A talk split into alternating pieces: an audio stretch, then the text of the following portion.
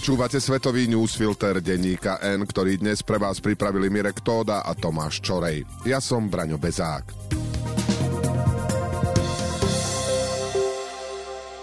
Obyvatelia ukrajinských miest zažili na prelome rokov 2023 a 2024 mimoriadne náročné dni. Rusi na nich za 5 dní vypálili 500 rakiet a dronov. Následkom útokov hlásia najmenej 50 mŕtvych a 170 zranených. Ruské rakety zabíjali v Kýve, Charkive, Zaporiži i v Odese. V hlavnom meste trval útok len z útorka 6 hodín. Ukrajinská protivzdušná obrana však zlikvidovala všetkých 35 rakiet.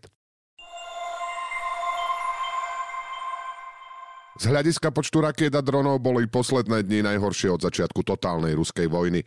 Rusi pálili prakticky všetky typy rakiet vrátane hypersonických s plochou dráhou letu a balistických. Využívali aj heknuté bezpečnostné kamery, ktoré nedávno deaktivovala ukrajinská služba.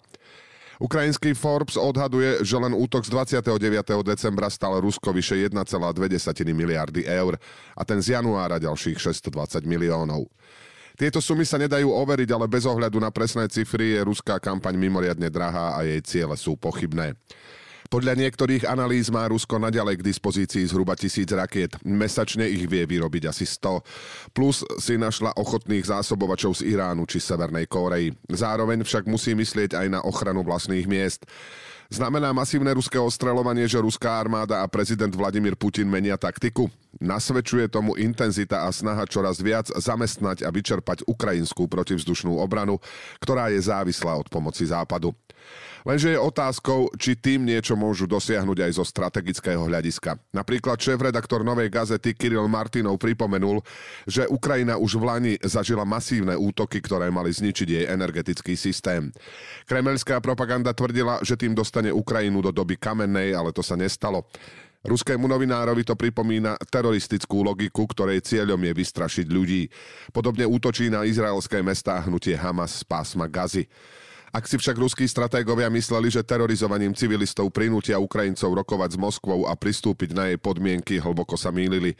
Nefunguje to tak v Izraeli a nebude to fungovať ani na Ukrajine.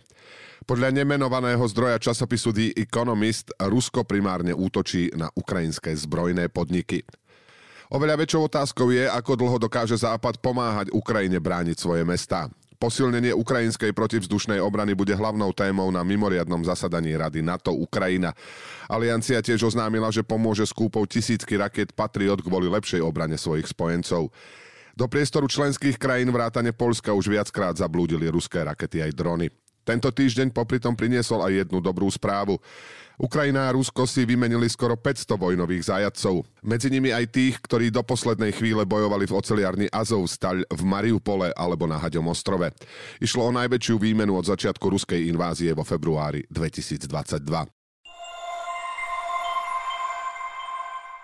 Najvyšší súd v pondelok zrušil kľúčovú časť justičnej reformy vlády Benjamina Netanyahu, a ktorá hlboko rozdelila izraelskú spoločnosť. Koaliční politici sľubujú, že sa k nej vrátia po skončení vojny proti Hamasu, ktorá môže prerásť do širšieho regionálneho konfliktu. Netanyahu koncom roka 2022 zvíťazil vo voľbách a vyskladal tesnú parlamentnú väčšinu. Podarilo sa mu to len vďaka podpore ultrakonzervatívnych a krajne pravicových strán, ktoré dlho predtým patrili na okraj izraelskej spoločnosti. Medzi priority jeho kabinetu patrila reforma Najvyššieho súdu, ktorý je v Izraeli bez ústavy či hornej komory parlamentu hlavnou poistkou voči vláde. Konzervatívci mu dlhodobo vyčítajú, že má neprimerane veľkú moc. Keď Netanyahuova koalícia v júli minulého roka pretlačila oklieštenie právomocí Najvyššieho súdu, mnohí to vnímali ako útok na samotnú izraelskú demokraciu. Do ulic vychádzali každý víkend 100 tisíce ľudí, ktorí proti vláde protestovali. Napätie bolo tak vážne, že niektorí varovali pred občianskou vojnou. Časť záložníkov ohlásila, že pod Netanyahuom viac nebude slúžiť v izraelskej armáde. Všetko sa zmenilo 7. októbra, keď teroristické hnutie Hamas zautočilo na juhu Izraela. Tí istí piloti, ktorí protestovali proti reforme, sa okamžite hlásili späť do služby a celá krajina sa opäť zjednotila. Na teraz sa to dramaticky nemení ani po rozhodnutí Najvyššieho súdu, ktorý tento týždeň najtesnejšou možnou väčšinou zrušil najspornejšiu časť reformy. Netanyahuová strana aj krajine pravicoví ministri to síce kritizujú, zatiaľ však tejto téme nevenujú veľkú pozornosť. Oveľa viac sa v Izraeli diskutuje o možnosti otvorenia nového frontu. Viacerí analytici varujú, že riziko vojny s libanonským hnutím Hizbalách je vysoké, čo v súkromí pripúšťajú aj vládni politici. Riziko sa ešte zvýšilo tento týždeň, keď Izrael v libanonskom Bejrúte zabil jedného z popredných predstaviteľov Hamasu, Sáliha Arúriho. Hizbalách sľubuje odplatu a teraz celý svet čaká, aká bude dramatická. Izrael medzi tým pokračuje v operácii v pásme Gazy, hoci tento týždeň začal s čiastočným sťahovaním svojich tankov.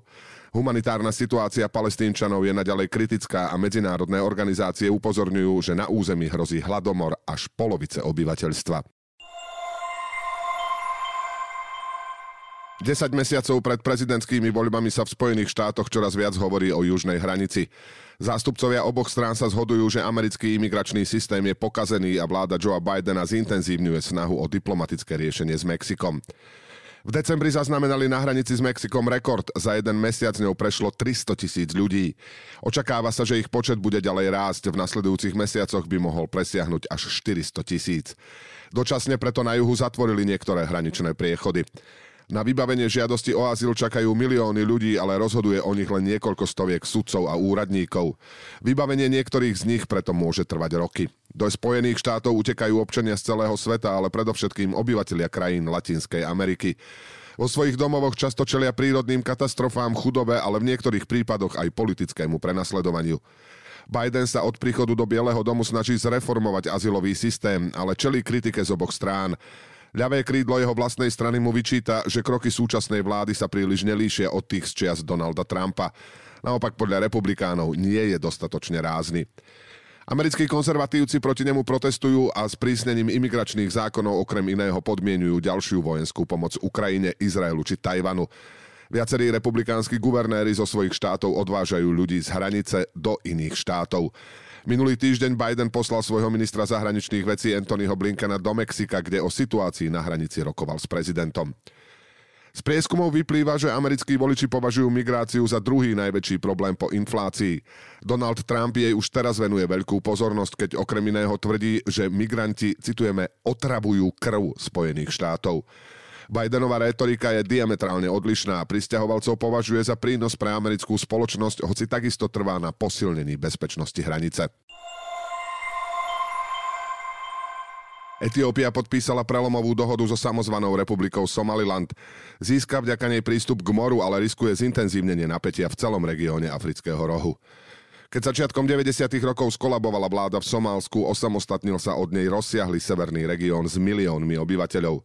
Hovorí si Somaliland, má vlastné štátne symboly aj menu a dokonca sa v ňom koná tradičný maratón. Neuznáva ho však žiadny štát na svete.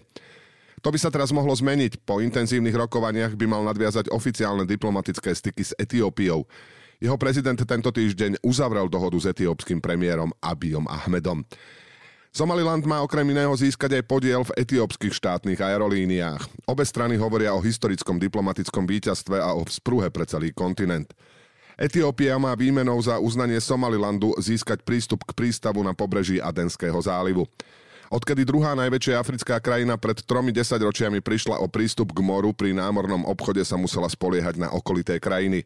Snažila sa o spoluprácu so Sudánom aj Keňou, ale najviac sa spolieha na Djibouti, ktorému na poplatkoch ročne platí vyše miliardy eur. Premiér Ahmed, ktorý viedol brutálnu občianskú vojnu v severnom regióne Tigraj, si tým výrazne upevňuje svoju mocenskú pozíciu. Viacerí analytici majú z jeho ambícií obavy. Najviac kritické je Somálsko, ktoré vníma Somaliland ako súčasť svojho územia a dohodu označuje za agresiu. Medzičasom si predvolalo etiópskeho veľvyslanca a núdzovo sa stretla jeho vláda. V Somálsku varujú pred domino efektom. Po Etiópii by mohli uznať Somaliland aj ďalšie africké krajiny.